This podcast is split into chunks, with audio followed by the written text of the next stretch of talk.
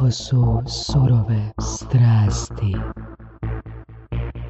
Cijenimo vašu podršku i vaše uši, ali isto tako cijenimo i kad nas podržavate novčano. Možete doći na Patreon, www.patreon.com slash surove strasti bez razmaka i tamo donirati možda 5 kuna za svaki sat kvalitetnog sadržaja koji ste osjećali kod nas. Puno hvala i slušamo se i dalje. Danas je za nama Matija Srbić, voditelj ferovog inkubatora pod imenom Spock, kao onaj Star Trek. Je. Bok. Bok. Bok. A, pa evo, ajmo za početak ovako. Šta je zapravo inkubator? Uh. A, mislim, to je sad vjerojatno onako hrpa a, definicija koji za svako ima svoju za startup. Pa inkubator je po meni um, program. Neki kažu da je možda prostor, ali za mene je bitnije ona srž što on nudi osim tog prostora gdje startupi mogu raditi, a to je dat tim timovima neki smisleni program, edukaciju, potporu, um, nešto što oni ni trenutno sami ne znaju da trebaju. Dakle, ne sviđaju mi se inkubatori koji um, nemaju svoj program, nego imaju recimo samo mentore, zato što kad sam ja radio na svom startupu i kad sam bio u toj ranoj fazi, da ste mi dali ne znam kakve mentore, ne bi znao što bi s njima radio. Jer ne znam da mi ta osoba treba, ne znam da mi može dati neko znanje koje mi treba. Tako da za nas je inkubator set radionica, edukacija sa vrhunskim mentorima gdje mi imamo jasan kurikulum i prolazimo jasne jasna područja, jasne teme za koje damo onda startupima najbolje šanse da oni imaju kasnije uspjeh, uspješan razvoj i da naprave što manje grešaka. Dakle, u svakom slučaju postoje mentori, samo što je razlika u tome što su u Ferovom inkubatoru uh, mentori dio nekog kurikuluma. Znači, postoji jasno definiran kurikulum. Tako je. Ok, koji je onda minus ono, znači rekao si, ne znaš koje je pravo pitanje postaviti eh, svom mentoru, Pa da, mislim, ukoliko ne postoji. misliš koji je minus za nas ili za ove druge? Koji je minus za ove druge, da? A, pa da, mislim, a, ima, imaš listu od 150 mentora i sad ti zapravo ne znaš što trebaš. Ja, Mi radimo opet dosta specifično, radimo sa studentima, istraživačima i znanstvenicima, tako da se fokusiramo više na taj, na, na akademiju, odnosno na znanstveno istraživačku zajednicu i oni kad dođu u tu fazu gdje sad bi nešto pokrenuli, doslovno su onako uh, prazan papir.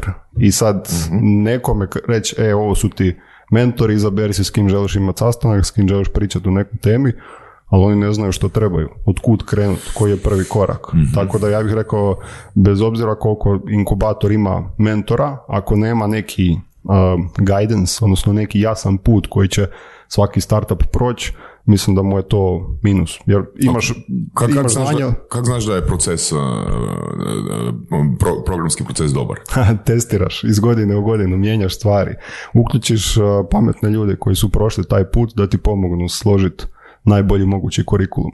Mislim, kod nas je uh, fokus na tri stvari.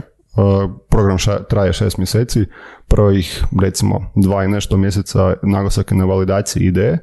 To je ono što većinom ferovci, a zapravo i dosta istraživača i znanstvenika voli preskočiti. Mi volimo krenuti sa nečim konkretnim. Ajmo nešto programirati, ajmo nešto lemiti, ajmo krenuti od rješenja, a nemamo pojma li to ikome treba, uh, šta trebamo staviti u to, onda se izgubimo u, u featureima, u rješavanju bugova i onda napravimo nešto, uložimo hrpu vremena, što nikome ne treba. Tako da mi želimo pokazati, ok, ajmo prvo validirati ideju, za koga to radiš, koji problem rješavaš, daj pričaj s tim ljudima, dobi feedback, što oni žele, nije bitno što ti želiš. Nakon tih recimo dva i pol mjeseca onda se fokusiramo na, na biznis dio. Dakle, to je opet dio koji, a većini znanstvenika istraživača nedostaje. I mislim, i studentima koji dolaze sa fera, nemamo prevelik naglasak, mislim, ne bi ni trebali imati na, na tu biznis stranu, mi imamo ovaj dio teh pokriveno, ali onda ajmo sad pričati o biznisu, kome to prodajaš, ko ti je konkurencija, ajmo pričati o pitchu, o fundraisingu, od kud dolaze novci, ako je uključen neki intelektualno vlasništvo sa fakulteta, kako se on s njim upravlja, kako će se raditi komercijalizacija toga IP-a. Tako da tu smo onda po- na, u toj drugoj fazi fokusirani na biznis i u trećoj tek fazi idemo na prototipiranje. Ok. Tu smo onda na... E, Kad kažeš da nešto traje, e, neka faza traje dva, dva i pol mjeseca, um, to nije svaki dan, Kol- koliko je to, koliko je to sati?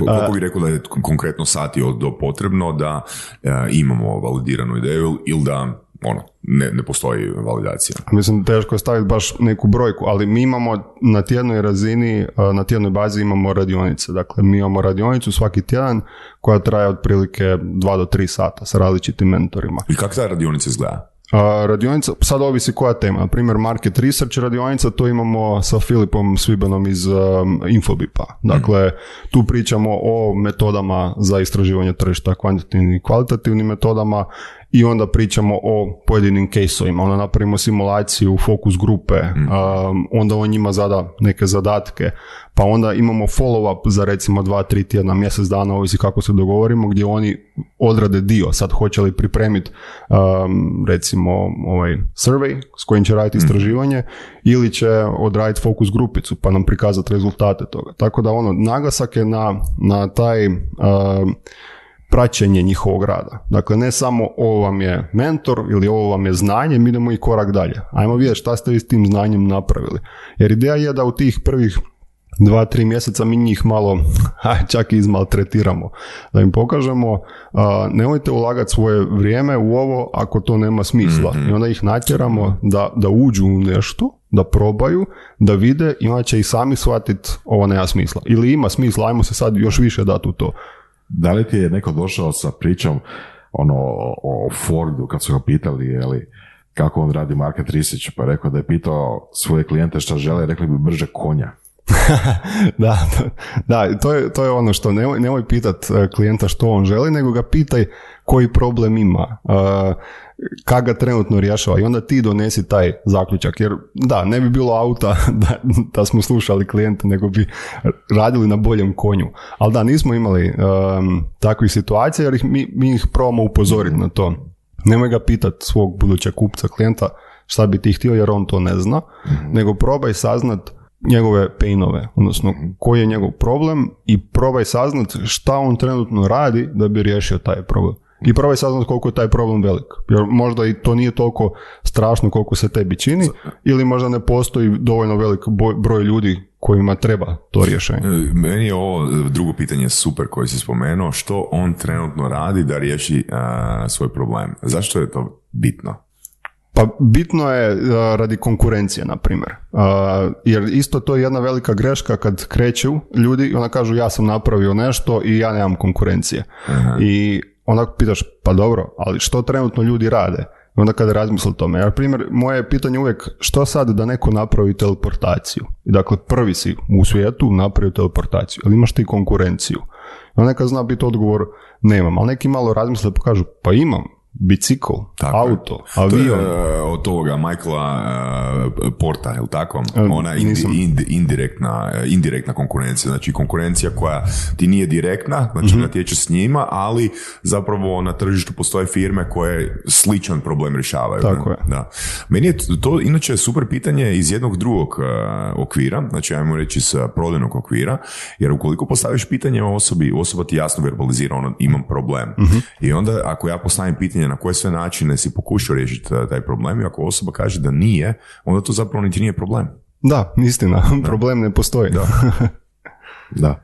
Jedno bitno pitanje si spomenuo, odnosno temu, a to je akademski IP, odnosno intelektualno- vlasništvo fakulteta u radovima, odnosno u djelovanju pa svih studenta i zaposlenika.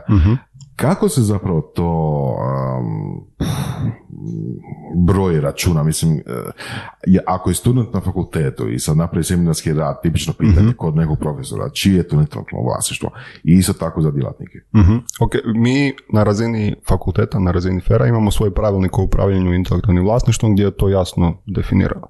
Dakle, po defaultu sve što student napravi pripada studentu. Osim u tri kejsa, to je ili da je se nadograđuje neki IP uh, koji je u vlasništvu fakulteta, ili je za to um, student um, plaćen za, za, za taj rad, ili je radio sa nekim od um, profesora koji su onda pošto su oni zaposlenici fakulteta, onda pripada IP fakultetu. A u ostalim caseovima to je studentovo, dakle diplomski radovi, seminari, a, ako nema nešto od ovih, ili ako je korištena infrastruktura u značajnom a, obujmu, ali to opet značajno je dosta loosely, ne, nismo definirali točno što znači značajno. A što se tiče zaposlenika fera, što god zaposlenik fera napravi, pripada feru. Dakle, to je ta razlika. Tako i na razini sveučilišta. Isto sveučilište ima svoj pravilnik o upravljanju intelektualnim vlasništvom, a onda svaki fakultet može donijeti svoj, gdje neke stvari malo prilagodi Twitcha prema onome, prema potrebama i fakulteta i zaposlenika, mhm. ili se može služiti tim krovnim, odnosno umbrella pravilnikom za upravljanje IP-a od sveučilišta. Da. veliki fakulteti vani, mislim, zapravo u Americi, žive dobrim dijelom od od startupa, od firmi koji su pokrenuli njihovi studenti i njihovi zaposlenici, mm tako recimo MIT, Harvard, oni, Stanford, Stanford poznati, da. Oni doslovno imaju udjele u firmama koje su njihovi zaposlenici pokrenuli i od toga imaju dobar dio, mislim danas čak je to došlo do razine da im više ne treba uopće nikakva državna intervencija, odnosno nikakav državni mhm. novac da bi opstali, mm jednostavno žive od komercijalnih dividendi, jeli. A, pa kako je sad situacija na FER? Mislim, FER se uvijek zvao, prozivao najboljim fakultetom i tako dalje. Kakva je situacija oko toga? Ako znaš. E, da, e, slična kao i u ostatku Hrvatske. E, po mom skromnom mišljenju loša. imamo puno, puno više potencijala nego što ga iskorištavamo. koliko znam službenih spin-offova, dakle kompanija koje su prenijele IP sa fakulteta na svoju tvrtku, nema. imamo nekoliko licenciranih, mislim da 5-6, mm dakle to je gdje je razvijen IP na fakultetu i izdana je non-exclusive license nekoj kompaniji čiji je vlasnik neko od profesora ili istraživača i tu su, dil, mislim tu imamo mi, to je javan dokument, dakle tu sve, u njemu se vidi kakvi su to dilovi, dakle mi tu uzimamo nekih, kako kaže mi fair, 4 do 6% royaltija, dakle od mm. prodaje nekog proizvoda koji se temelji na, na tom IP-u.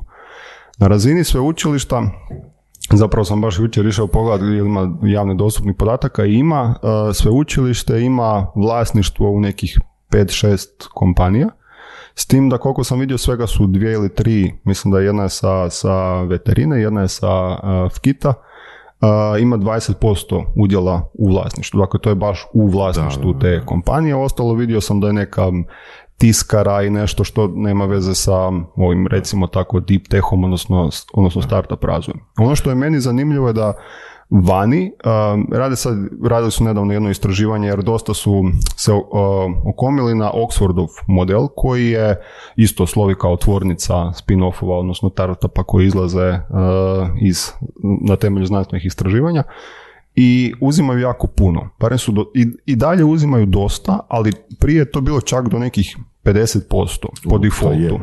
Mislim, to, to ubije startup u početku. Mislim, ok, Oxford je brand, Oxford je iza tebe i kad Oxford stoji iza tebe im otvoriti se puno vrata.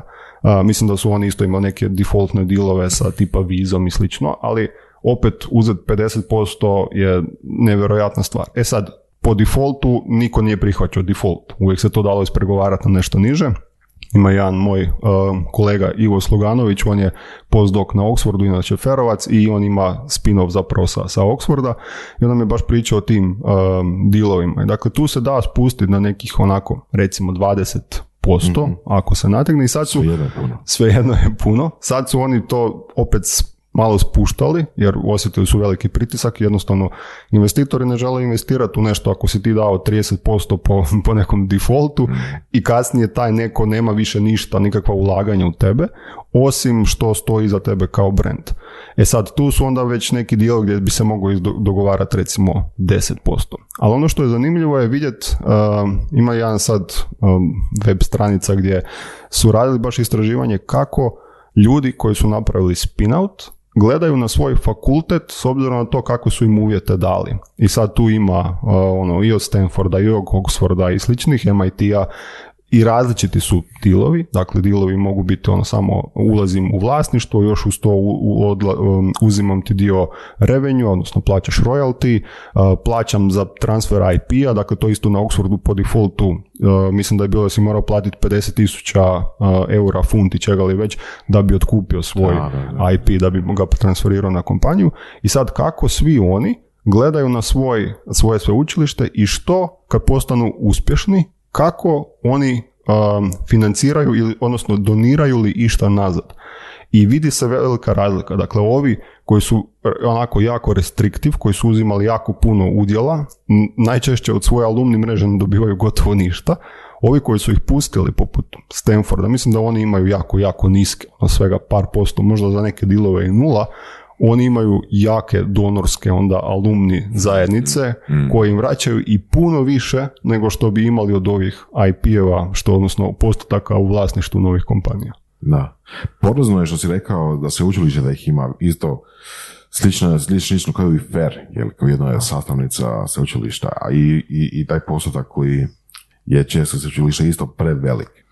A s druge strane, tih a, nekoliko posto, 4-5% od fera je stvarno razumno, to je daleko razumno. Recimo 4-5% tu, pa još ako dođe nekakav inkubator vani, ćemo uzeti možda još 8 do 10%, to je ok. Čovjek, mislim, startup na kraju završi sa nekih ono 15% koje je dao na početku, to se može preživjeti. To nije... Da, samo bi napomenuo, ovih 4-6% je royalty, dakle to nije ulazak u A vlasništvo. nije ulazak uopće. Tako je. A, Te dobro, stvari, mi, kažem, zato mi nismo imali a, do sad primjera gdje je a, Fair ulazio u vlasničku strukturu neke kompanije. Jer do sad nije bilo takvih a, primjera. Dakle, nije bilo nekoga ko bi se nakon što se napravio transfer IP-a, bilo to kroz licenciranje, kažem, baš cijeli prijenos vlasništva IP-a do sad uopće nije bilo, ali nismo imali kompanija koja se razvijala po startup modelu, koja je dalje ra- tražila investiciju, pa onda bio pitanje tog um, raspodjele equity nego ovo je bilo onako, ok,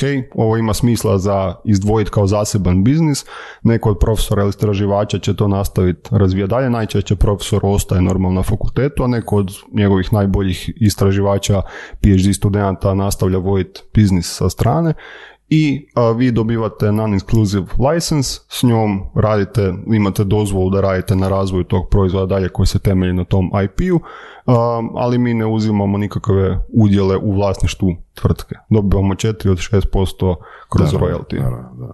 Super. Kakva je klima, kakva je, kakav je interes od strane djelatnika i studenta za startupe općenito, a onda još vaš inkubator?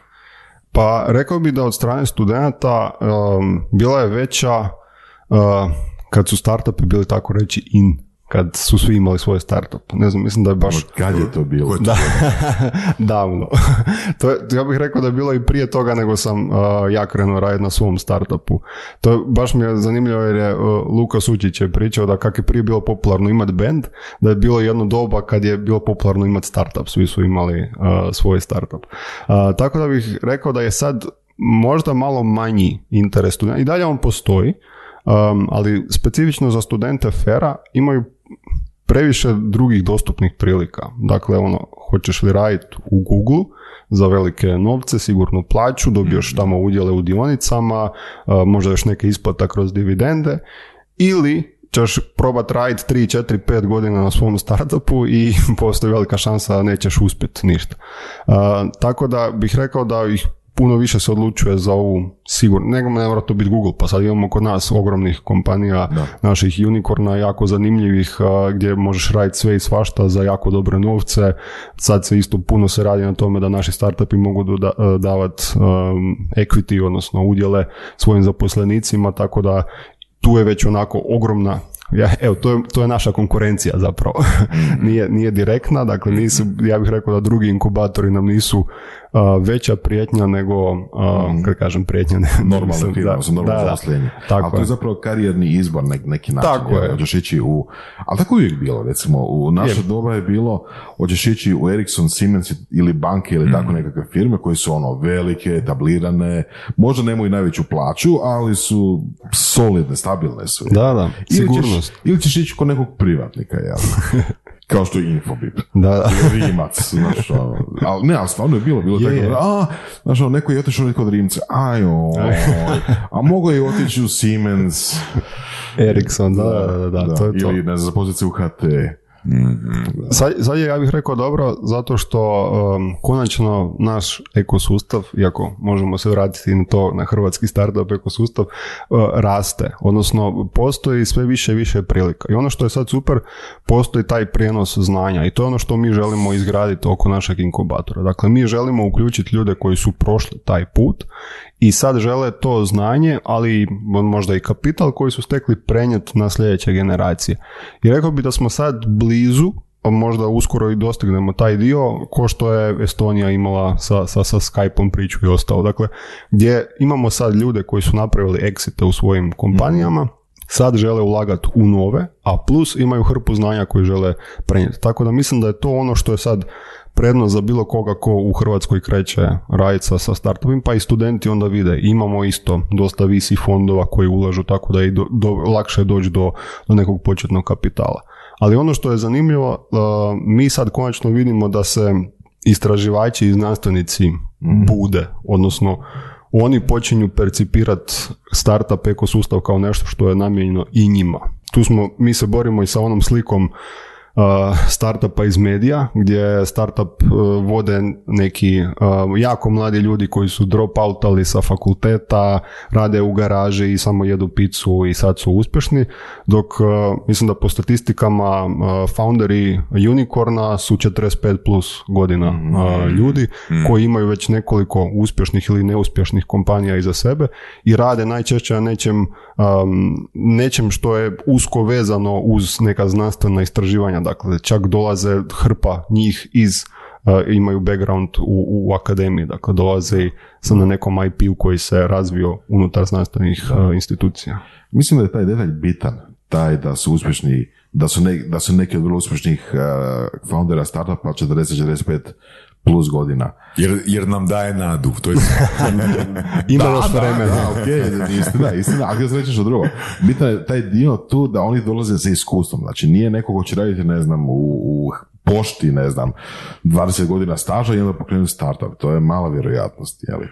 Nego, A obično možda, su- možda i hoće, ako vidi i unutra da neke stvari ne funkcioniraju, da- to je ono što ja govorim svojim um, i studentima i ljudima koji dolaze, ako radite, ne znam, u, u avioindustriji, ako niste pilot, ako niste tamo neko ko razvozi prtljagu, ako ne radite na šalteru, teško vam je znati probleme koje oni imaju. To, to, to. Znam one neke onako, mislim to su dosta ekstremni casevi gdje se čovjek, sad ne mogu sjetiti o kome se točno radilo, ali um, čovjek sa um, PhD-om u computer science-u htio raditi nešto za kafiće ili restorane i čovjek se zaposlio kao pomoćni kuhar na nekoliko mjeseci u kuhinji da vidi iznutra stvari kako funkcioniraju. Jel to da prepozna probleme, da vidi jel to ono što on želi ponuditi stvarno rješenje ili nije. Tako da možda, Nice. pogotovo u, u- možda u, u Hrvatskoj pošti postoje neke stvari koje bi se iznutra mogle a, riješiti, a onda opet ako je to i niša, postoji mogućnost da se to skalira na cijelu industriju ili na neku drugu industriju. Znači, Hrvatskoj pošti trebaju brži konji. da, ne znam. Da, mo, možda na kraju to tako ispadne. Mislim, bez podcjenjivanja, ali jako puno stvari se očito mogu popraviti na puno mjesta. Jeli? da, slažem se. A, spomenuo si svoj startup. Pa ajmo malo se vratiti u povijest, malo se vratiti tome kako si ti krenuo sa startupima, kako je to prošlo. Pa, mislim, koji većina ljudi koji je krenula raditi na svom startupu, nisam znao da radim na, na startupu. To je, Kad je se to krenuo dok si bio student? Da, Još- da, to je a, dvije i- 2015. je krenula rad na ideji, 2016. malo se to u- uzbiljilo. To je bilo, um, ja sam zapravo krenuo od jedne reklame u, za vrijeme američkog Super Bowla, gdje je maleni dječak, um, ona kad imaš onaj commercial breaks, onda se oni svi natječu ko će ima najbolju reklamu. I tu je bila reklama gdje maleni dječak priča svoju priču kako nikad neće proputovati svijetom, kako nikad neće poljubiti djevojku, um, kako se nikad neće oženiti, zato što je poginuo u nesreći u domu, u svojoj kući. I to je onako, kad znaš kako su inače reklame za, za, za Super Bowl, sve su nabijane emocije, svi su onako jako hajpani i onda im pustiš ti jednu takvu reklamu i to je izazvalo veliku reakciju negativnu, publike. I to je bilo onda po medijima, pa je to toliko došlo i do mene. Inače ne pratim... Čekaj, što, što znači negativnu reakciju publike? negativnu reakciju publike da koriste malu djecu u svoju... I zato što iza reklame stoji uh, Nationwide, koja je jedna od najvećih osiguravajućih kuća na svijetu i oni su imali svoju uh, kampanju uh, Make safe, safe Happen, gdje žele podići awareness o tome koliko djece nastrada u nesrećama u domu. I statistika je stvarna. Uh, Dakle, postoji um, deseci tisuća djece svake godine bude ozlijeđeno, tisuća ih pogine u tim nesrećama, ali oni su htjeli podići awareness o tome zato da um, prestraše roditelje Da. i ponude osiguranje. Mislio- Mislio sam da će reći Coca-Cola je bila iza toga. ono, Život je kratak. Pijte kolu. Coca-Cola. Ne, mislim slično. Zato što oni su htjeli uh, početi prodavati um, pakete osiguranja za domaćinstvo, odnosno za kućanstva, uh, za nesreće u kojima sudjeluju djeca. I, i zato su izazvali negativnu, ali kažem, to je, mediji su popratili, tako je da je došlo to i, i, i do mene. I uh, moj je bio onako mindset kao nekog uh, inženjera, pa mora postojati neka tehnologija koja će sad upozoriti roditelja ako dijete, ne znam, krene prema balkonu, prema kuhinji gdje može nešto povući sa štednjaka, gdje može otići u kupaonu, utopiti se u WC školjci, kadi, popiti lijekove, uh, sredstvo za čišćenje, rekao, mora nešto. Um, I tad sam malo gledao što postoji, što bi se moglo koristiti i iako sam ja do tad se bavio nekim full stack developmentom webom, um, počeo me zanimati IoT. Dakle, Internet of Things je bio tad buzzword, postalo je to onako, svi su koristili, do- dolazili su ovi Raspberry Pi-evi, pa smo se i mi koji nismo baš bili u tome mogli uključiti. Mala digresijica za, slušatelje. Da kažeš šta je to IoT. Aha, da, internet stvari, odnosno tad, tad se govorilo da će sve biti na internetu, od drveta, od uh, kante za smeće, od stola, sve će biti pametno. Dakle, ideja je bila staviti na sve predmete koji nisu trenutno spojeni na internet, neke uređajčiće, mikrokontrolere, što će omogućiti tom predmetu da postane pametan, odnosno da ga se spoji na, na internet. Na primjer, pameta, pametna kanta. Pa, Čisto random primjer. Da, da totalno slučaja primjer. pametna čisto, karta. čisto tako, random tako slučaj. ste, se, tako ste se i upoznali vas dvojice. Tako je, da, na, na Brave New World Hackathonu još koje, 2017. Gdje je pametna kanta odnijela uh, pobjedu. Tako. Da, pametna karta sa 4 GB rama na sebi. Pa da se nađe. Ako zatreba. Uh, da, i, i uglavnom tad smo mi krenuli uh, razmišljati što mi možemo napraviti kako bi ponudili neko rješenje roditeljima. I tu smo vidjeli da možemo razviti neki komad hardvera, neki senzor, nešto što će upozoriti roditelja kad krene dijete u neku prostoriju koja je manje sigurna za njega, dakle poput kuhinje, kupaone. E sad, tu su postojali različiti koncepti koje smo mi testirali. Trebali smo napraviti senzor koji može razlikovati dijete od odrasle osobe, jer ako on reagira na svaki prolazak, imamo previše false pozitiva i jednostavno roditelj bi nakon nekog vremena postao ignorirati ta, ta upozorenja. I onda smo krenuli um, sa pametnom narukvicom. To je bila prva ideja. Dijete nosi narukvicu, preko Bluetootha ga spajamo sa nekim senzorom, na temelju jačine signala računamo udaljenost između narukvice i tog senzora i znamo kad dijete prilazi nekom. I sad, tu je i sa ove tehnološke strane bilo dosta problema jer onako predmeti između smanjuju jačinu signala, teško je to izračunat, a s druge strane je bila ova user experience gdje su roditelji rekli moje to dijete neće htjeti nositi. Dakle, nakon nekog vremena shvatit će da mora svaki dan nositi neku narukvicu ko da je zatvorenik, pa mislim nema na, na nozi nego, nego na ruci, ali stalno mora nešto nositi pa će htjeti to a, maknut, strgat, skinut sve nešto. Tako da smo rekli, ok, moramo na neki pasivniji način razlikovati. Onda smo gledali koji senzori tu postoje, pa smo išli sa proximity senzorom na stropu da računa prvo kad ga staviš na strop, radi kalibraciju, izračuna koliko je udaljen do poda i onda kad neko prođe ispod, samo oduzmemo visinu stropa od visine, odnosno razlike, da, izračunamo visinu. E sad, tu je bio problem što bi ovi jeftini senzori odbijalo bi se uh, ultrazvuk uh, nazad od prvog predmeta koji bi naišao, tako da ako je bila neka polica ili nešto u blizini, tu smo imali taj problem, a skuplji koji su mogli raditi neko mapiranje prostora ispod su nam bili preskupi da bi ih mogli prodavati za neki jeftiniji iznos uh, krajnjem korisniku. Pa onda smo razmišljali o pametnom tepihu gdje bi gledali veličinu uh, otiska, uh, odnosno veličinu stopala djeteta. Da, Ali to je opet bio problem što dijete kad bi shvatilo o čemu se događa bi jednostavno preskočilo tepih. Dakle, i plus opet taj dizajn dio gdje ne možeš u bilo koji prostor, na bilo koje mjesto samo ubaciti komad tepiha. I na kraju smo se zadržali na uh, PIR senzorima, odnosno pasiv infrared senzorima, koji možete naći na bilo kojem um, vratima, automatskim vratima, recimo na ulasku u trgovinu. Ali naš je mogao razlikovati dijete od odrasle osobe na temelju visine. Dakle, mi smo ga postavljali na nekih 150 cm bočno na uh, dovratnik i onda imali smo dva senzora unutra sa specifičnim lećama koje su bile vrlo uske, tako da bi one stvorile kao jednu tanku zavjesu. Dakle, dijete bi moglo u blizini sa igrati, prolaziti, ali njega senzor ne bi vidio, nek tek kad bi on prošao kroz vrata, kad bi prošao kroz tu zavjesu, gledali bi što je aktivirao. Je li aktivirao oba senzora koji je gledao gore, koji gleda dolje ili samo ovaj koji gleda uh, dolje. I tu smo onda napravili senzor koji je funkcionirao u nekih 95% slučajeva, ali veliki problem su nam bili veliki psi.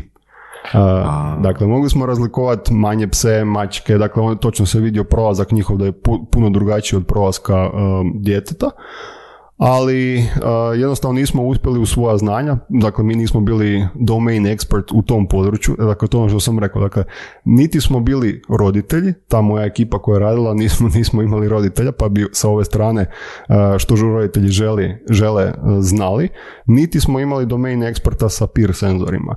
I onda to je trajalo, dakle razvoj je trajao nekih dvije, dvije i pol godine i na kraju smo se shiftali na vrtiće. Naš kao target market je bio SAD, uh, B2C je prvo bio cilj zato što smo htjeli roditelje koji žive na periferiju, imaju veliku kuću, imaju puno kupaona, kuhinja, ali onda smo shvatili da po statistici 80 i nešto posto njih ima i psa.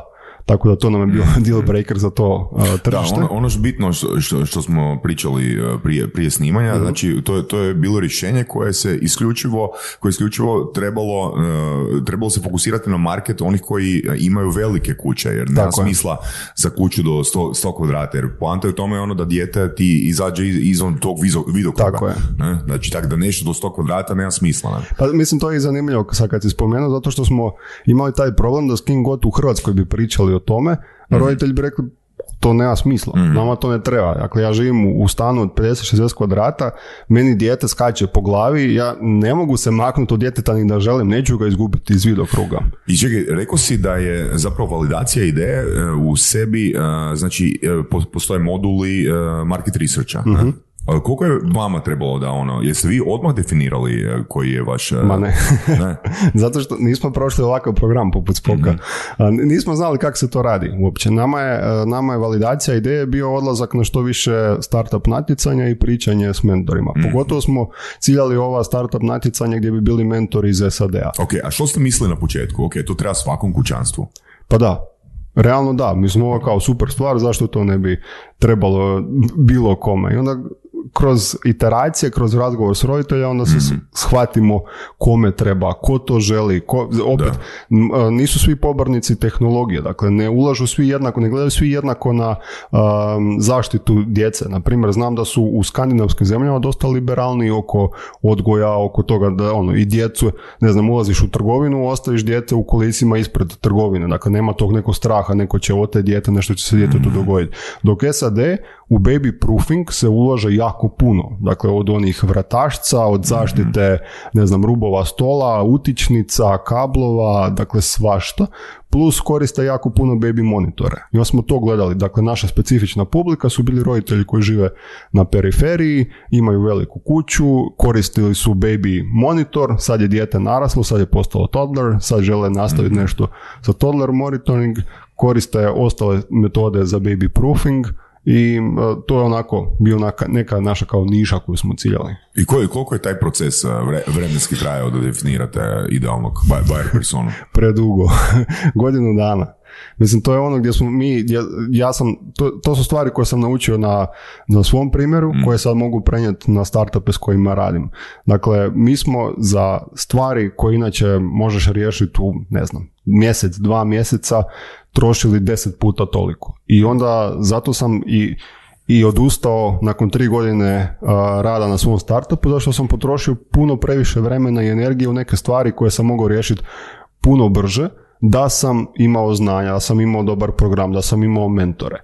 I onda nakon tri godine, kažem, tu smo se prebacili onda na vrtiće. I tu se pokazao interes, čak i u Hrvatskoj, privatnih vrtića koji su htjeli to postaviti na izlazna vrata uh, iz vrtića, jer jednostavno kod njih postoji isto veliki strah da dijete odluta iz vrtića. I znamo po medijima vidjeti dijete otišlo, dočekalo mamu doma ili otišlo mami ili tati na posao i onda privatnim vrtićima je normalno to veliki problem ako im se dogodi jer gube reputaciju, Mhm. medijski su eksponirani negativno, se stvara se negativna slika o njima.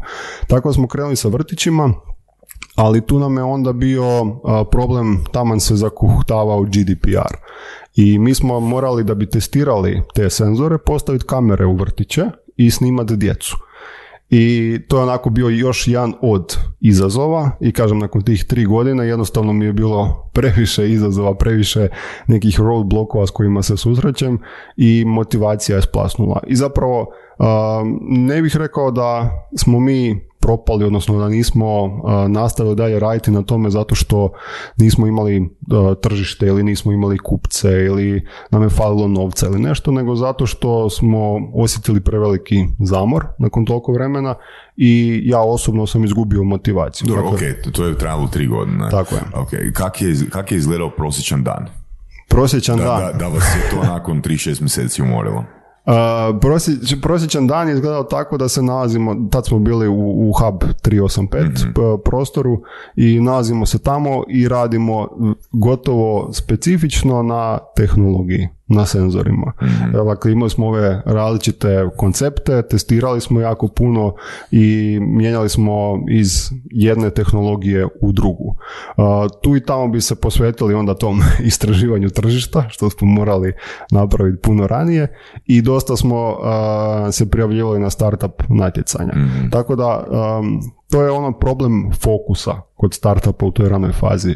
Treba sve a opet ne treba sa tvog stajališta. Tako da uh, čim izađe, ne znam, neka priča o tebi u medijima, odmah se javi još pet drugih, pa bi oni pisali priču. Onda smo mi na sve to odgovarali, jer kao potrebno nam je rič, potrebno, a zapravo ništa nam od toga nije potrebno, jer ništa od toga neće ti biti korisno Da. ako ti zapravo ne validiraš svoju ideju i ne kreneš u nekom konkretnom smjeru koji generira neke prihode.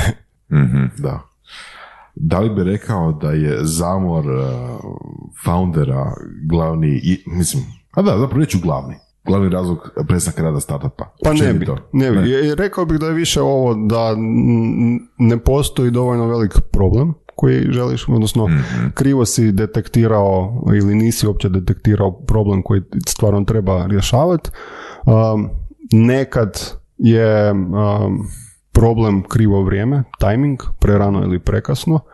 A treći bih rekao da je više um, neadekvatan tim. Dakle, jednostavno kreneš raditi s nekim s kim si si dobar i ajmo probat. I onda niti se definiraju na početku dovoljno dobro pravila, niti postoje specifična znanja ljudi koji su u timu i to sve vrlo brzo krene. Da li je to isto dio radionica, ovakve stvari? Je, je, dakle, mi, mi pričamo o tome i sad, uh, mi se tu ne miješamo u to um, ko će biti u timu. Dakle, mi ne uvjetujemo morate u timu imati tu i tu osobu ili ova osoba vam ne treba nju izbaciti i slično, ali i rekao bi da dosta aktivno sugeriramo za, na te stvari. Odnosno, pripremamo kurikulum tako da im pokažemo ovo su znanja koje ćete vi trebat, e sad ko od vas to može raditi? Ako ova i ova osoba rade to i to, a ova i ova osoba nemaju ništa od toga pokriveno, Koji je smisao tih osoba u timu, osim što ste se vi jako dobri, što ste sad odlučili zajedno ići u razvoj startupa. Plus uh, imamo jednu specifičnu radionicu vezanu za equity, gdje oni isto kao, ma to ćemo kasnije riješiti, kao podijelit ćemo, ja dobivam više, ti dobivaš nešto malo manje i sad to više manje u svačoj glavi izgleda drugačije. I onda ja njih prije te radionice tražim da mi um, pošalje svako, meni direktno, što on misli kako bi se equity trebao podijeliti u timu. Za koliko svaka osoba treba dobiti. I onda ja to, anonimno. oni meni pošalju direktno, ali ja anonimno pokažem njima na jednom slajdu Mhm, što vi mislite svako od vas kakva će biti podjela. I to su, ne- nekad su ok stvari. Naprimjer, kad je dvoje ili troje ljudi, to je ono što isto suptilno sugeriramo. Nemojte ići sa više od troje, maksimalno četvero ljudi. Jer onda se isto pokaže da je kaotično. Ali uh, kad je dvoje ili troje ljudi, onda je to dosta lako. Obično oni kažu onako 50-50 ili ne znam, 51% 49, ovi su svi na 33 nekih, ali čime više osoba, tu je kaos. Ali ti si, Voras, e, sjećam se u jednom razgovoru e, komentirao da si čitao ili ne znam da li imaš iskustvo, da ako su tri e, foundera, da bi jedan barem trebao imati 34. A, pa iskustvo više nego sam čitao. Mislim, imao sam nekoliko pokušaja startupa i a, jedno od iskustava je bilo to da na neki način mora se znati gazda. Ja?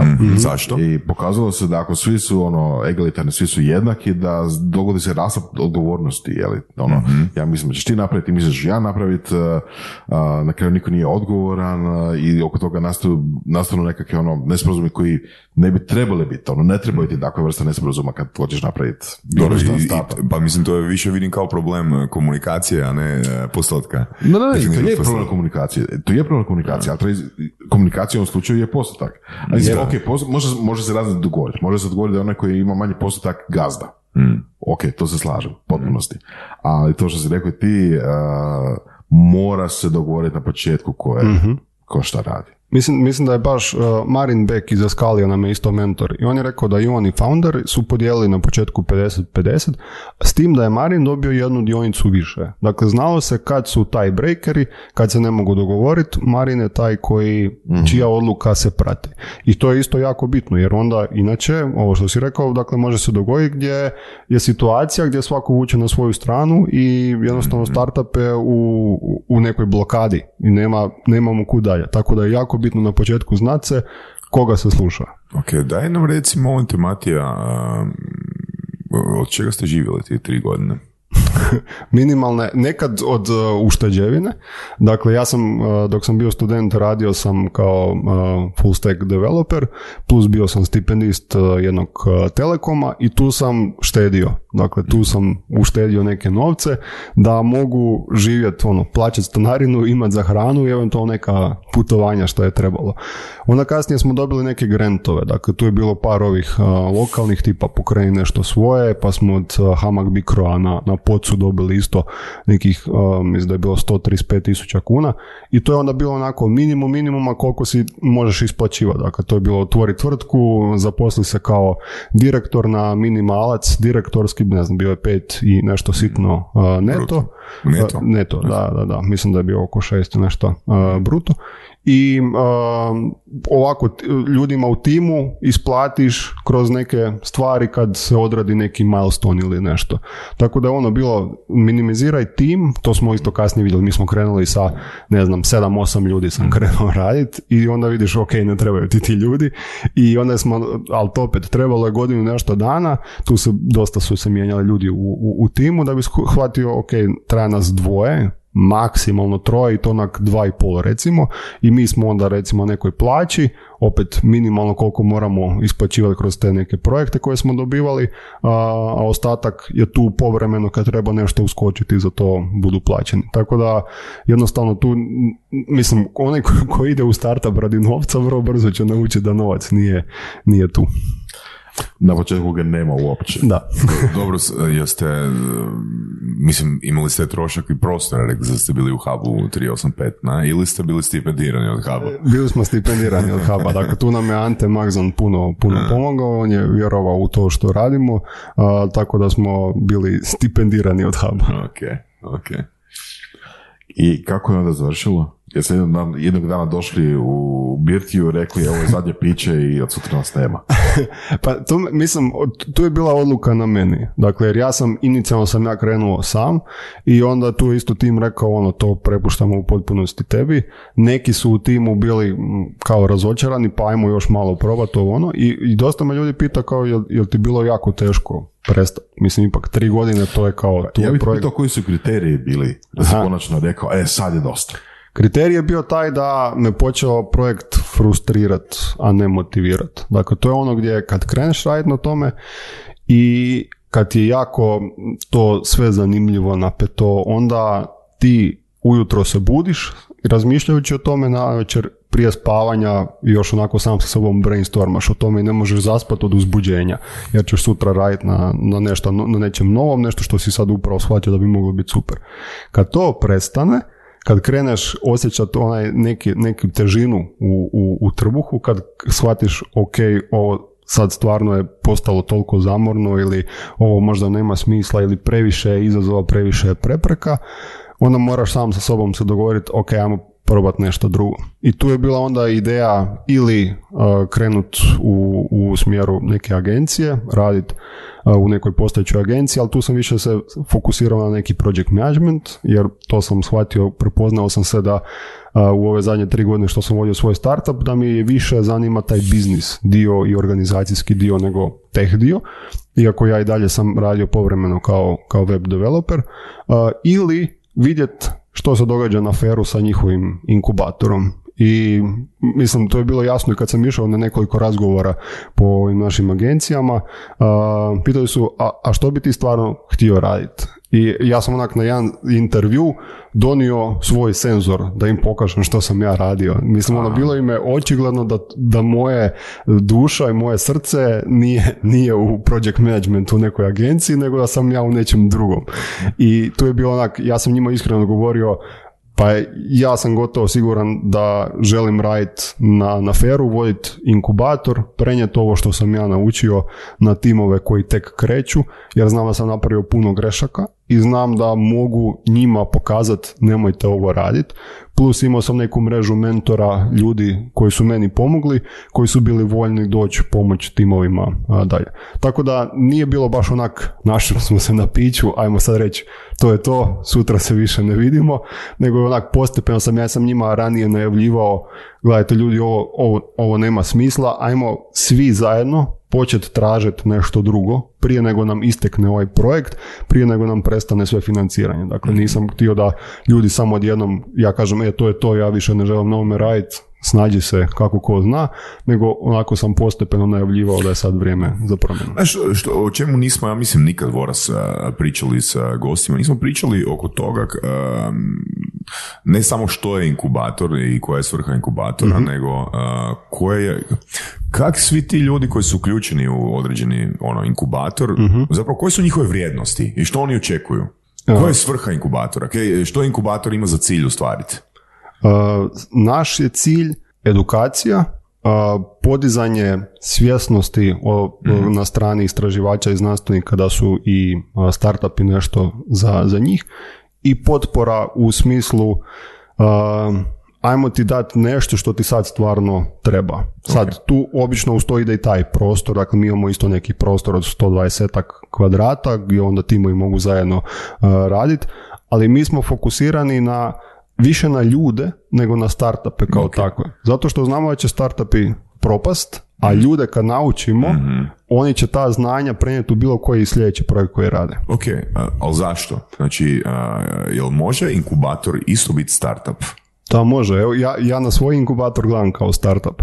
Dakle, doslovno da sam došao na fair, nemamo budžet, nemamo ljude, ne znamo od kud će nam dolaziti novci, a, nemamo baš jasnu viziju, treba hrpu stvari ispitati, treba naći partnere i to je za mene bio startup. Tako da ja zapravo nisam otišao predaleko od onoga što je mene motiviralo. Dakle, mene uvijek motivira, a, ko što je ova knjiga From Zero to One, napraviti od nule jedinicu. Kad ona postane jedinica, mislim da ima puno boljih ljudi koji mogu to dalje skalirati na 10, 50, 100, ali ovo gdje treba od ničega napraviti nešto i treba pokazati da to nešto ima smisla, to je nešto što mene motivira. Tako da, da za mene je i, i Spok kad sam došao bio svojevrsni, svojevrsni startup. To je recimo zanimljivo. Jako često se čuje taj dio da a, onaj koji je entrepreneur, odnosno poduzetnik, nije nužno dobar menadžer. Odnosno da onaj koji pokreće, koji stvara novi biznis iz nule, to je taj entrepreneur dio, odnosno poduzetnički dio, ne znači nužno da je ta osoba dobra u menadžeru ljudi, resursa, svega, cijele firme ili zajedno. Ali opet s druge strane vidimo ogroman broj primjera gdje su founderi zapravo više manje do smrti nastavili voditi svoj posao. I to velikih primjera, znači ono ono, teško mi zapravo smisliti veliku IT firmu koju to nije slučaj. Pa ja sam nisam siguran kako to izgleda iznutra, ali ja mislim da oni imaju ljude, svoje Pa, P- delegiraju sigurno. Tako je, da. A opet sad, kolika je um, podjela posla CEO-a na ovaj nekih strateške vizije, misije i daljnji razvoj, a koliko je baš na um, menadžiranje biznisa kao takvog, ja bih uvijek rekao da je više naglasak na ovaj prvi dio. A onda ljude od povjerenja koji su stvarno dobri u strukturiranju, u organiziranju, koji onda vode zapravo operativno ostatak uh, biznisa. drugim riječima, taj founder, ta osoba može ostati u firmi Tako da. kao vlasnik, kao možda chairman of the board ili, ili upravnog odbora, ali s druge strane mora imati stručnjake za određena područja koje on jednostavno ne stigne ili nije stručan sam po sebi. Pa da, ali opet ja uvijek se vodim onim, ne možeš biti i kreativac i operativac u isto vrijeme. Jer uh, jednostavno nekad ti treba vremena da nešto pročitaš, da negdje odeš, da razmisliš o nečem, da sjedneš sam sa sobom i onda ako tebe sad uz to očekuje još i hrpa drugih stvari, da se moraš, ne znam, raditi planiranje budžeta, vidjeti šta u kojem timu šteka, jednostavno je nemoguće. Tako da, ili taj, taj dio izvuče previše iz tebe i onda ti ne preostaje vremena za ovo što bi, što bi trebalo raditi. Da, pričali smo o tim spin-offovima s fakulteta i royaltima i tak dalje. Znači, a, koji je tu velju za inkubator sam, ako ga ne gledamo kao dio fakulteta? Da li inkubator isto, da li inkubator, mislim govorimo na razini svijeta, da li inkubatori isto mogu naplaćivati radionice, mogu naplaćivati mentorstvo, a mogu ići na opciju ono equity Da, da, mislim, inkubatori većinom i uzimaju equity. A, mi ne. A, mi, ja mislim da smo mi u, u preranoj fazi, odnosno radimo sa ljudima koji su u preranoj fazi, da bi tu sad uzimali neki equity, jer od većine od tih startupa e, neće uspjeti. Mislim, i statistika tako govori. Iako je zanimljivo, u zadnje dvije generacije našeg e, spoka, a, čak 30% startupa je otvorilo tvrtku nakon toga. To je onako po meni je dobar poz- Mislim, mi ne uzimamo puno. Mi uzimamo 6 do 7 startupa po generaciji. Imali smo prošle godine 25 plus prijava. Ali odaberemo ljude, to je taj, imamo specifičan kriterij, možda nije toliko specifičan, ali, ali nama je glavni kriterij da uzimamo timove koji razvijaju, odnosno žele razvijati rješenja u području u kojem su oni jako stručni. Dakle, na primjer, Curesa, odnosno e, jedna docentica i profesorica sa agronomskog fakulteta, radile su zadnjih e, tri godine na proučavanju kako ozon djeluje na nametnike, e, na, nekom, na nekim biljkama ili na, na, na kukuruzu ili na ne znam čemu. I sad moraju one znat točnu koncentraciju ozona kojeg treba utopiti u vodi da bude štetan za nametnika, a ne bude za biljku i za čovjeka. I to je ono specifično znanje koje one imaju i mislim, imaju vjerojatno i neki drugi research timovi, ali nema ih puno. E sad, da su one došle nama sa ekonomije i rekle mi bi radile recimo takav ozonator, ali ni ne znamo kako ozon utječe na ljude, niti znamo razviti taj ozonator sa tehničke strane, mi takve timove ne uzimamo. Imali smo sličan primjer sa pametnom kantom zapravo, gdje isto ljudi, mi bi radili pametnu kantu i svi mi znamo šta ta pametna kanta treba raditi. Ti ubaciš unutra otpad, ona sama razvrsta, zna gdje šta treba, javi kad je puna, ok, jel imate vi kakav iskustvo u waste managementu? Jel znate kako funkcionira taj sustav u gradu Zagrebu barem? Ne. Jel znate sa ove teh strane kako to razviti? Ne. hvala, super ideja, ali nas takvi timovi ne zanimaju. Tako da to su timovi s kakvima mi radimo. E sad, mi, kao što sam rekao, dakle 30% njih je otvorilo tvrtku, iako smo vrlo selektivni, ali mi ne uzimamo equity. Zato što mislim da hrvatski startup ekosustav je u preranoj fazi, da bi mi sad se bavili tim nekim equitima i uzeli nešto što će opet na kraju većinom biti ništa. Mhm, mhm. Zanimljivo to si rekao, znači taj opis koga uzimate, odnosno kako filtrirate a, polaznike, to je tipično deep tech, jel tako? Tako je. Kako bi se složili, tako. Da. To je baš ono, idete tamo gdje stručnjaci mogu najviše ostvariti od onog što su naučili od iskustva koje imaju. Tako. I to je malo drugačije od možda, ha, kako bi rekao, ne bi rekao američki pristup, ali zapravo tamo najčešće Pa, general takav neki, pristup, da. gdje a, uzimaju, oni bi prije uzimali ekipu s ekonomije, Mhm. jeli, makar ne znaju kako napraviti tu kantu, ne, koji bi njihov pri- primjer kanta, Je, je, kanta, kanta. makar ne znaju kako napraviti tu kantu i makar ne znaju kako radi waste management, ali kao ako znaju ekonomiju, ako znaju prodati tu kantu, evo, vi ste ti, vi ste, uzimamo vas. Da, jer, jer će doći novac. Mislim, puno lakše će njima doći novac. To je isto razlika našeg Da, da. tržišta i njihovog, gdje ti ako si, uh, imaš dobar tim, imaš dobru ideju, naće se sigurno neko ko će investirati u to. Kod nas je ipak malo drugačije. Ipak trebaš imati nešto konkretnije da bi neko investirao uh, u Europi u tebe. Da, i, i samo da se e, pri- prisjetim jedne brojke koje smo, ja mislim, u par intervjua e, surovih imali, a to je kao da je jedan od 25 startupa po- postane uspješan. Mislim, što znači uspješan? Da. Je li to zero to one ili je to, e, ono, najvjerojatnije nije unicorn jedan od 25. A, kad kažeš ono, 25 prijava ste imali, Mhm. sedam ste ih odabrali i još si rekao rečenicu kao većina njih ne uspije. Mhm. E sad, što znači uspije po tvojim kriterijima i kad kažeš većina ne uspije, koliko točno ih ono od tih 25 prijava uopće uspije? Pa mislim za nas, uh, mi mjerimo uspjeh po tome koliko ih um, dobije neki founding za razvoj dalje. Dakle, oni su Znači, sad... čim je došla prva investicija, to je Nešto- za inkubator jednako uspjeh. Da, to, to- zato što je to taj uh, rana faza gdje po meni je to neka validacija. Mhm. Mislim, mi nećemo dočekat tu fazu gdje će oni krenuti prodavati Ok, nešto. Koliko njih e, od 25 prijava e, dobiju funding? Prvi funding. Mi, od tih 25 prijava mi smo njih sedam uzeli. Da, da, tako da ne od znam njih za sedam, ove. Od njih sedam koliko dobiju? Od njih sedam su u zadnjoj generaciji dvoje dobili. Ok, a koliko tih dvoje je dobilo e, u drugom krugu funding? E, još nisu došli do te faze. Da. Dobro, da. Mislim, to je opet sve upitno, jer mi, to su ljudi koji su krenuli tek prije šest mjeseci raditi na nečem i sad su dobili neki funding od, a, ne znam, a, 200 tisuća kuna.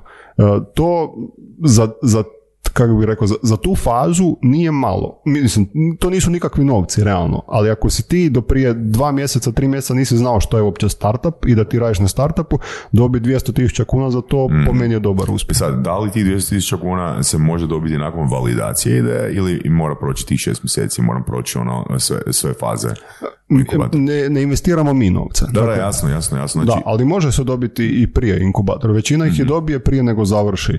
Uh, Jer mi od početka s njima krenemo, onako, rekao bi raditi po, po PS-u. Znamo što im treba da bi mogli krenuti i na startup natjecanja i tražiti partnere i slično. Tako da ono, i od početka smo fokusirani na, uh, na pitch.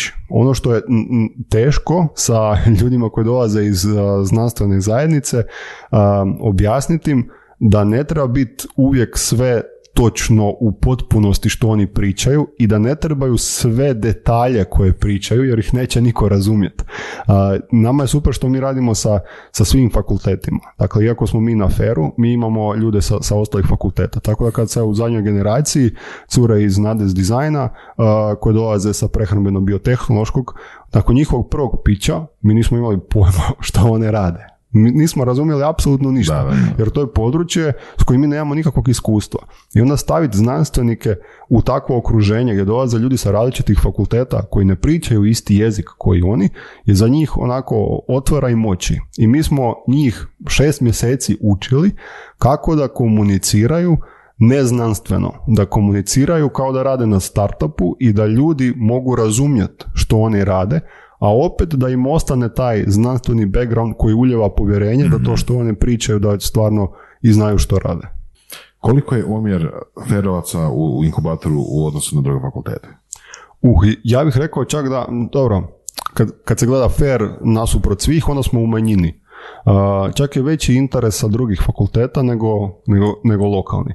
Ali opet to To je... je super zapravo. Pa, dobro, mislim, ja bih više volio da imamo ferovaca unutra, jer a, mi sad evo krećemo uskoro sa, sa nadogradnjom spoka, gdje a, će fokus biti na to da timovi koji ulaze u spok na neki način, odnosno, bit će obavezni koristiti nešto ferovo. Bilo to da su ljudi sa fera, bilo da je to IP sa fera, bilo da uzimaju nekog našeg profesora, znanstvenika konzultanta.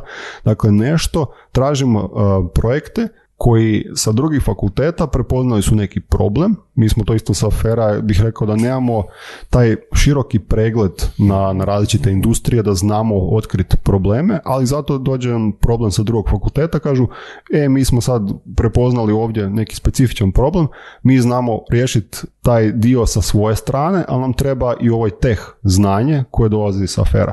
I onda radimo matchmaking um, aktivnosti gdje pričaju s našim profesorima, istraživačima, vidimo je li želi neki tim se formirati interdisciplinarni, ali to je ono gdje onda mi želimo iskoristiti ono što mi već imamo, in-house, naša znanja, tehnologije koje smo razvili za rješavanje nekih stvarnih problema. I to vidimo te interdisciplinarne projekte uh, i timove kao nešto što će donijeti veliku vrijednost. I to je ono gdje bih rekao da se zasniva taj deep tech, odnosno gdje um, poveznica između različitih fakulteta će donijeti nove suradnje i razviti ćemo nove projekte koji inače ne bi mogli samostalno raditi.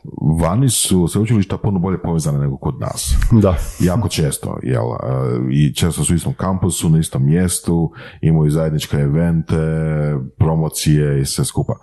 I onda se ljudi kao prvo puno bolje upoznaju, puno bolje minglaju, a kao drugo čak i službeni polisi, recimo u slučajevima kao što su recimo neki inkubatori unutar fakulteta, to da čak moraš imati, ne znam, jednog ekonomista i jednog inženjera. I ono, jel, ekonomist će raditi svoj dio posla, inženjer će raditi svoj dio posla i, i, i to kao formula za uspjeh i to je to.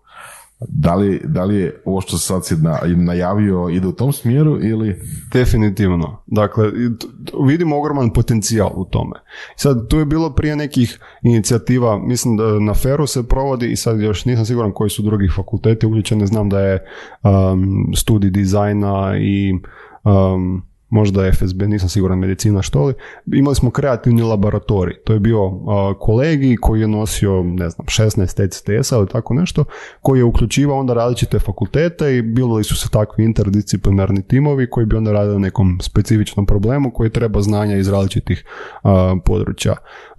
Iskreno sad nisam siguran je li taj kolegij i dalje aktivan, ali tu vidimo dobar potencijal da treba takvih stvari više, da treba takvih inicijativa, aktivnosti koje će jednostavno pozvat hrpu pametnih ljudi na jedno mjesto i ajmo brainstormat, ajmo rješavati neke probleme, ajmo vidjeti ko što zna, ko kakva znanja nudi, ko ima um, pristup kakvim tehnologijama. Ja sam ti a, pred nekih godinu dana razmišljao o tome na temu pičeva ne, Dobro. u startupu, kako bi bilo super napraviti jednu platformu Rent a Presenter. Znači, gdje bi imao profesionalnog prezentera i onda sad ono, startuperi koji pričaju ili pre tehničkim jezikom, a, mogu iznajmiti prezentera koji će taj njihov a, jezik možda uz pomoć copywritera prilagoditi, prilagoditi publici koja, koja sjedi ono na, na tom a, pičanju i ono, njegov posao je gotov kad a, uvjeri ono par investitora, par investitora ovoga da mogu razmotriti Da daju pare. Da daju Da pare. pare. Ne? Da, Kaj ne- misliš o toj ideji? A ne znam kako bi investitori gledali na to da zapravo ta osoba koja je sad Da, da, ispičala... i to, i to su rekli, to su rekli i ostali, to su rekli i ostali, ok, znači, ok, ajmo stvoriti ovakav framing, ajmo stvoriti ovakav framing, znači imamo, imamo profesionalnog prezentera, ono, uvjerivača, znači osobu koja će Prodavača. napraviti, prodavača, osobu Dobro. koja će napraviti show, a ako ne zna odgovor na tehničko pitanje, sa strane ovoga na barskom stolcu sjedi taj guy koji će odgovarati na pitanje publike, a onda će ovaj vratiti opet publiku u stanje i upakirati prezentaciju na kraju i pozvati ih na, na akciju. Nešto bi ispričao, tu smo pričali i, i sa, tom, si- sa mnom si pričao o tome i sve skupa. Ja actually mislim da je to ideja koja je dobra. Da razmi- možemo mi u inkubator s tom idejom, Boris, a? da razmišljamo- ali, platforma. Ajmo pričati, ajmo pričati. Da razmišljamo logično, da smo, da smo, da smo a, mislim, svi, uključujući i investitori, svi skupa, da razmišljamo logično. Dobro. Pa to bi zapravo bio idealni slučaj. Znači, to ne znači da onaj koji je uh, autor, odnosno founder tog startupa ne zna šta radi i tako dalje. Nego samo možda znači da ovaj drugi bolje priča. I onda uzmeš ono koji je optimalan za taj slučaj i daš mu da priča. A ti si stručnjak, ti radiš taj startup i tako dalje. Kao što ćeš uzeti, ne znam, a, ekonomista da ti bude financial a, advisor ili officer ili šta god kuriš. Podjela poslova, jeli? Ali ono što je moje iskustvo u, u, u tijekom jel, zadnjih par godina pičanja i sve skupa, je da nema tu nekakve logike, da su investitori ljudi i da zapravo im je najbitnije od svega, bez obzira što oni pričali, bez obzira čime se hvalili i sve skupa, kako oni osobno doživljavaju tu drugu osobu. Ako ta druga osoba ono Isus u drugoj pojavi, je li, bez obzira koju ideju, bez obzira da li ona zna to napraviti ideju, dobit će pare. Ako je ta osoba nekakav geek koji je ono zadnjih 30 godina radio na nekakvoj tehnologiji koja je može, ne znam, ajde reći promijeniti svijet, ali nije bitno, ta osoba neće dobiti pare, nema šanse. Dobro, ali ok, ja bih postavio drugo pitanje. Koliko je dobrih ideja uh, propalo iz razloga jer ih uh, founderi nisu znali prezentirati? Slično pričao. To, to je druga, druga strana ista priča, ista, istog noćića. Ne, ne, ja se u potpunosti slažem s vama. Z- z- Samo moje pitanje koji je long term plan? Dakle, ko- ko će se dalje, kad dođu ti novci, ko će se dalje baviti tim biznis dijelom, prezentacijom, zapravo CEO ulogu? A ne, ne, mislim, ideja je bila da se uh, prezenter uh, po projektu ili po, po fazama iznajmi. Ne moramo biti ono može biti zaposlen, a može biti. A može biti, E, a ali- može biti, Da, da, može da. biti. Pa to je, ako, ako taj, mislim, prezenter ima uh, i cilj ostati sa, sa timom, odnosno vidi da je to nešto što je interesantno i da on želi voditi Može, ali ja sam više razmišljao u jednom drugom frame Moj frame je bio ono razmišljanje da, da doslovno postoje niš, niša, niše ovoga, unutar kojih se netko može specijalizirati. Nego ko je ono profesionalni prezenter, renta prezen- profi- profesionalni prezenter se, ne znam, u nekoj mikro niši u SAD-u naravno ili u Indiji specijalizira i onda ti zapravo znaš da ne kupuješ mačka u vreći, znači ne kupuješ nekoga koji je generalno dobar prezenter, nego nekoga ko razumije jezik koji... uh, Ne, ne, slažem se, ali, ali kažem, uh, investitor će htjet znat ko će dalje, sad kad on da novac, da, ne, ne samo predstavljati, nego najčešće to radi CEO, odnosno osoba koja je the guy, koja je um, Dobro, ali kako to izgleda u korporacijama? Znači imamo sales team koji kad ugovori uh, e, ali posao... ovdje nemaš novaca za to. Dobro. I, ima još Jasno. jedna stvar koju bi dodao, a većina investitora ulaže zato da bi prodala. Po- Tih early stage investitora pogotovo. Da. Znači tek ono, zadnjoj fazi investiranja te dolaze oni koji cijeli život žele držati tvoju firmu. Ovi early stage investitori želite, žele, ne znam, 8% ili 10% tvoje firme da ju prodaju za 5 godina za 10 puta veću cijenu. Jel? I onda, mislim, ideš u tom smjeru, znači ako je taj prezenter, će dalje nastaviti prodavati tu firmu u obliku investicije drugom investitoru, sve je fajn. Mhm, mhm, mhm. Jel da? Ali mislim da je, vi- po meni je veći problem taj, um, je li postoji u timu osoba koja se bavi biznis dijelom, Da. prodajom, planiranjem, strategijom. To je, to je glavni problem, jer najčešće ta osoba prezentira. I sad ako investitor vidi, pa vi u timu nemate osobu koja može ispričat šta vi radite jednostavno. može prodati. Kako, tako je, koja može prodati, kako ćete vi networka, što ćete svaki put rentat nekoga da ide s vama, kad vas neko pita, vi nećete znati apsolutno ništa odgovoriti i onda je to meni puno veći red flag, dakle, po meni... Pa ono- znam, ali evo baš ono što smo pričali s Abrusom, kaže da su oni Viktor ono uh, hodili po tim eventima i znaš, nismo svi prirodni, uh, ne znam, ili naučeni networkeri, Jasno. znači imamo problem, taj approach anxiety, vidimo osobu koja nam je interesantna, ali da li sad pravi moment da je uletim ili ne. I što bi bilo tu isto meni super kao uh, jedna ideja, jedna uloga koja bi se mogla iznajmiti. To vjerojatno postoji vani na tim meetupima, na velikim konferencijama, da ja platim nekoga kome ću dati popis ljudi koje želim upoznat, da ta osoba napravi kvalitetan introduction. E, da, mislim, to, to je ok. Da, Jer- ali- ali, onda opet ti si taj koji je glavni iza, koji donosi odluke, koji će morat close the deal. Mm, To je ta druga, da zato kažem, ako je jedini stvar rentat nekoga ko će onako iz entertainment razloga napraviti show na, na piću da privuče investitore, Da, da, da, da. ali onda s druge strane imaš osobu koja je CEO koja će to Tako da, da, da. onda to ima. E, na to sam, na to sam konkretno mislio. Znači, prva e, opcija, neko ti napravi introduction i ode. zove me kad ti treba drugi introduction, kad završiš ovdje. To- to je klasična Ili- prodaja, Tako, da. klasična prodaja. I drugi, ono, ok, ja sam odradio svoju prezentaciju za sva pitanja, za sva tehnička pitanja, opcije, ne znam, suradnje, investicija, pizda materina, ono, evo, tu je ekipa koja može dati odgovore na apsolutno sva pitanja. Sad mi je palo na pamet uh, i jedan negativni odgovor, jedan razlog zašto to ne bi funkcioniralo. Zašto? Uh, dobiješ, na, odnosno na pitch dođe osoba koja je, koja, koja je showman, koja je stručnjak, koja će ispričati najbolje što moguće, uh, diće publiku sve skupa, investitor će biti, e, to, to, to želim, i onda dođeš potpisivati, odnosno zapravo dogovoriti prije potpisivanja ugovor i do, dođe ti nekakav geek koji ne zna reći dvije riječi. Pa dobro, ali ugovor je već e, formuliran, ne? A- Ali nema to veze. Nije, vjerojatno nije. kužiš.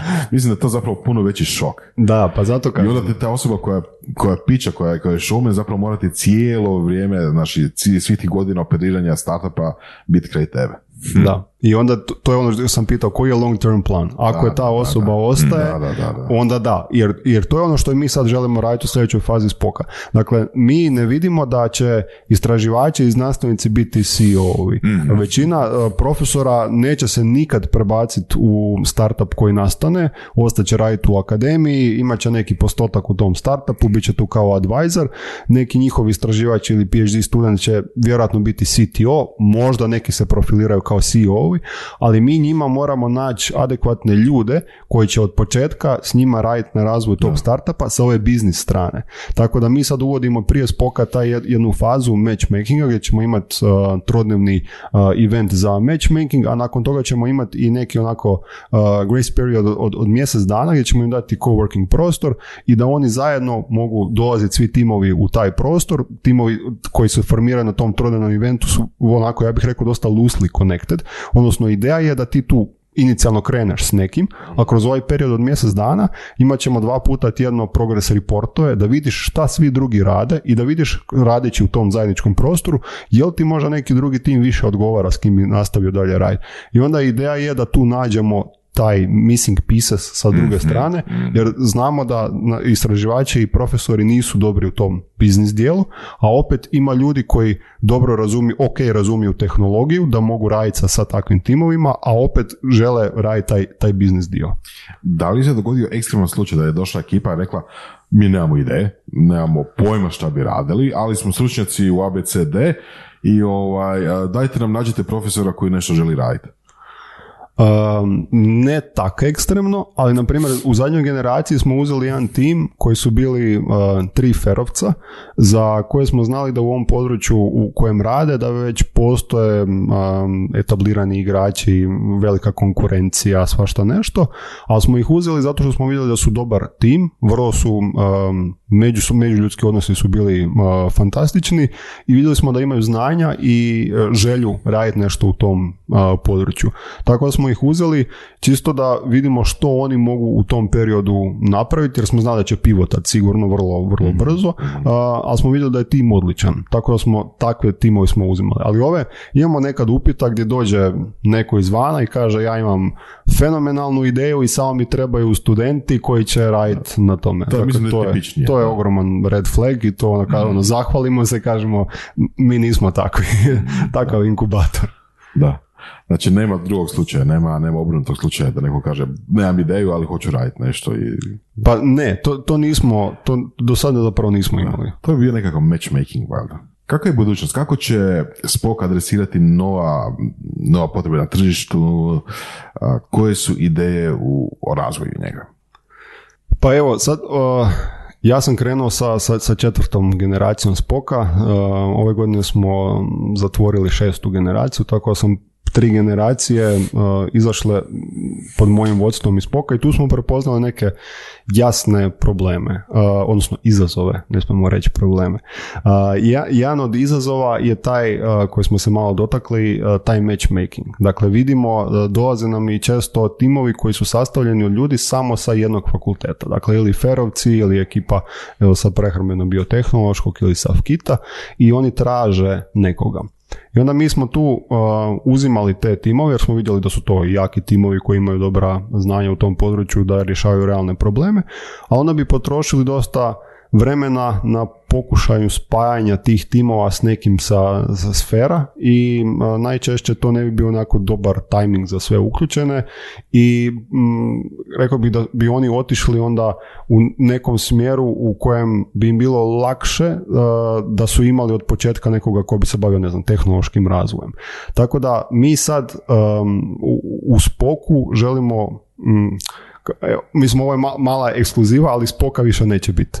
A, a, ali idemo van sa, sa novim brendom. Dakle, već sljedeći tjedan ćemo izaći sa, sa novim brendom, ne smijem još nažalost ništa o a, kako će se zvati novi program, ali ideja je da mi od spoka koji je um, klasičan inkubator napravimo venture builder. Venture builder po svojoj definiciji je, institucija, odnosno organizacija koja koristi vlastita znanja i resurse za razvoj novih uspješnih tvrtki, odnosno u našem slučaju startupa. I to je ono što mi želimo povećati šansu za komercijalizaciju rezultata znanstvenih istraživanja, dakle više se fokusirati na taj deep tech, um, ali na način da od početka imamo sve ključne igrače, odnosno stakeholdere u razvoju tog startupa. Postoji u, u tom um, procesu komercijalizacije rezultata znanstvenih istraživanja jedan period koji se popularno zove Valley of Death, odnosno period u kojem ti više nemaš pristup, odnosno otišao si predaleko da bi imao pristup ovim akademskim i znanstvenom fundingu za razvoj, odnosno za ispitivanje, testiranje hipoteza i slično, a prerano si da bi dobio funding od privatnih investitora i ljudi koji ulažu u, u startupe. I taj period treba nekako briđat. E sad, briđa se najčešće tako da od početka razvoja budu uključeni i ljudi koji razvijaju u inicijalnoj fazi i ljudi koji komercijaliziraju. E sad mi te ljude koji komercijaliziramo vidimo kao naše industrijske partnere, odnosno etablirane tvrtke koje imaju realne probleme, koje su već dugo na tržištu, imaju publiku, imaju sales team, imaju brand, znaju što će sa tim nečim, a ovaj prvi dio vidimo kao nešto što dolazi od nas, od znanstveno istraživačkih institucija. Plus dodajemo tu ovaj startup spin gdje, ula, gdje dolazimo sa hrpom mentora, iskusnih ljudi u određenim područjima koji će onda dati tu edukaciju o startup razvoju, o prikupljanju investicija, o pitchingu i slično i stvoriti taj onako to je sad pravi ekosustav gdje ćemo imati sa tri strane najbolje što svaka strana nudi i od početka razvijati neke smislene um, startupe prepoznajući probleme industrije i nudeći rješenja od razvijenih znanja i tehnologija sa znanstveno istraživačkih um, institucija. Evo, za one koji žele pokrenuti startup, a studenti su, ili za njihove roditelje koji slušaju ovaj podcast, evo ideje, pošaljite ih u novi spok. Tako je, u, novi spok, uskoro, Da. uskoro više. E, e, Hoće novo, hoće novo ime biti Krk. Neće, ne idemo više, mislim to je djelomično isto zašto mijenjamo ime, dva su razloga. Copyright violation. Upravo to, to je prvi, a, pogotovo ako idemo van granica Hrvatske što nam je i cilj.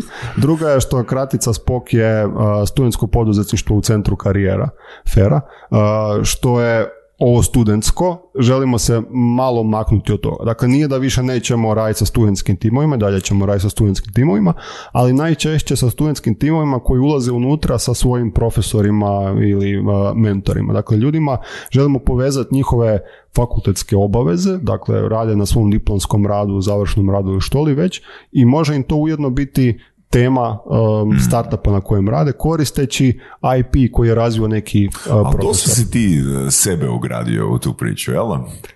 Kako točno misliš? Pa tako što, znači plan, e, taj, taj novi plan je zapravo ono tvoje iskustvo od prije 6-7 godina, jel tako? Pa je, da, dakle krenuo sam ja na, upravo na taj način. Da. Jer to sam vidio gdje možeš paralelno raditi više stvari Mhm. i onda opet um, zadovoljavaš ove obaveze koje imaš na fakultetu, a opet postoji potencijalna šansa da razvijaš i nešto novo. I onda se možeš odlučiti u kojem smjeru hoćeš. Jer ja isto kad sam diplomirao na aferu, mene moj mentor pitao želim li nastaviti na doktoratu, raditi kao istraživač i asistent na, na feru ili želim se posvetiti svom startupu. Meni jednostavno tad je bila prevelika želja za, za rad u startupu i koliko god sam bio dobar sa, sa svojim mentorom uh, Vedranom Podobnikom, uh, rekao sam ono, jednostavno ja, o- ja ovo moram raditi. Dakle, ne, ne postoji druga opcija. Da sad meni ne znam tko ponudi kakvu plaću i posao, ja to neću prihvatiti dok ja ne vidim što će biti s ovim.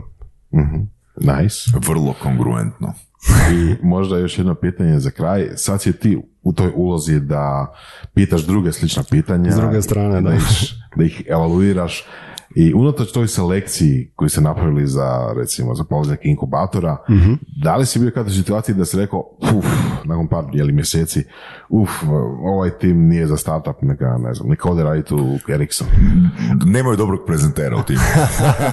Treba, treba im, treba im Može platforma gdje će naći prezenter. Može. A, u svakoj generaciji. Da. da, da, jednostavno mislim, bez obzira koliko pićeva timova, koliko timova radio pićeva poslušao, intuicija nekad vara. Mislim, većinu odaberemo super i na primjer sad u zadnjoj generaciji uh, pozvali smo mi pojačanje, dakle tu je i Nikola Pavešić i, i Vedran Blagus i Ante Magzan, dakle oni su svi nam pomogli u biranju timova koji će, Da, da. koji će ući unutra i svejedno opet za neki tim se znalo dogoditi da smo vidjeli ok, zeznuli smo se. Jednostavno bila ili nesluga- nesuglasice u timu, možda smo tim krivo procijenili ili jednostavno ovaj tim je previše science oriented i još nije, ne, jednostavno se ne može skinuti te okove znanosti sa sebe, jednostavno se ne može prebaciti tog znanstvenog u poduzetnički mindset i jednostavno pod ovim, u ovom formatu taj tim, bez obzira kako radi na zanimljivoj ideji i tehnologiji koja je onako vrhunska, neće nikad uspjeti. Tako da u svakoj generaciji se desio barem jedan. I to je odgovor na pitanje da li je startup za sve.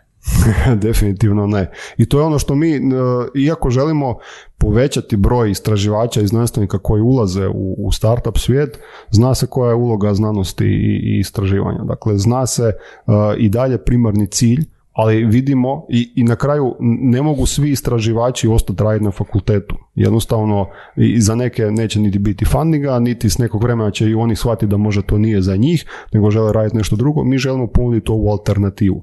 Tako da mi od Fera želimo napraviti jedno um, jako zanimljivo um, radno okruženje gdje ti paralelno možeš raditi znanost i biznis. I Znači to, i profitabilno. tako je, da. Gdje, I ono mi u čemu sad griješimo, većina fakulteta griješi da ljudi koji su orijentirani na biznis, najčešće im onako um, kažemo, ha, možda ovo nije mjesto za tebe. Dakle, možda za tebe, za tebe nema mjesta na, na fakultetu. A ono što mi sad želimo promijeniti je upravo to. Zadržati te ljude, pokazati im, ok, postoji alternativa gdje ti dalje možeš raditi na nekom uh, algoritmu za treniranje neuronalnih mreža ili što te već jako zanima u nekom specifičnom području, a mi ćemo ti pomoći da od toga napraviš neki biznis. Dakle, mi ćemo naći i prave partnere i funding, ako si ti za to zainteresiran, ako imaš tu želju, mi ćemo ponuditi ti jedan okvir, jednu strukturu kroz koju možeš gurati tu svoju ideju. Odlično. Super. Mislim da bi bilo jako da bi bio jako sretan da je tako nešto postojalo u moje vrijeme. Evo, to mi je drago jer to sam već tvoje puno vrijeme još nije prošlo. Ne, da nije. Tek dolazi. Stigneš, stigneš. Blockchain. I tebi. Uh, hvala, hvala na dolasku, hvala na super intervju. Uh, mislim da će puno ljudi biti iznenađeno šta zapravo radite i što mislite napraviti, tako da Super, vredno je bilo poslušati. Je. Yes, man. Hvala, hvala na pozivu. Mislim, već neko vrijeme se dogovaramo za ovo. Nikad nije bio pravi trenutak, ali evo da, s obzirom na to da, da krećemo u sljedeći tjedan sa, sa novom pričom, ovo je taman. Dobro, ne brini, bit će objavljena epizoda za 30 dana. Da. taman, opet će biti taman. Uvijek smo u kampanji. Super, odlično. Hvala. Hvala. Podcast Surove strasti, broj jedan audio podcast u regiji. Ako vam se sviđa, lajkajte. Ako se slažete sa gostom, komentirajte ili ako se ne slažete. Komentirajte, lajkajte i nadam sve šerajte tako da i drugi ljudi mogu saznati za surove strasti. Čujemo se i do slušanja.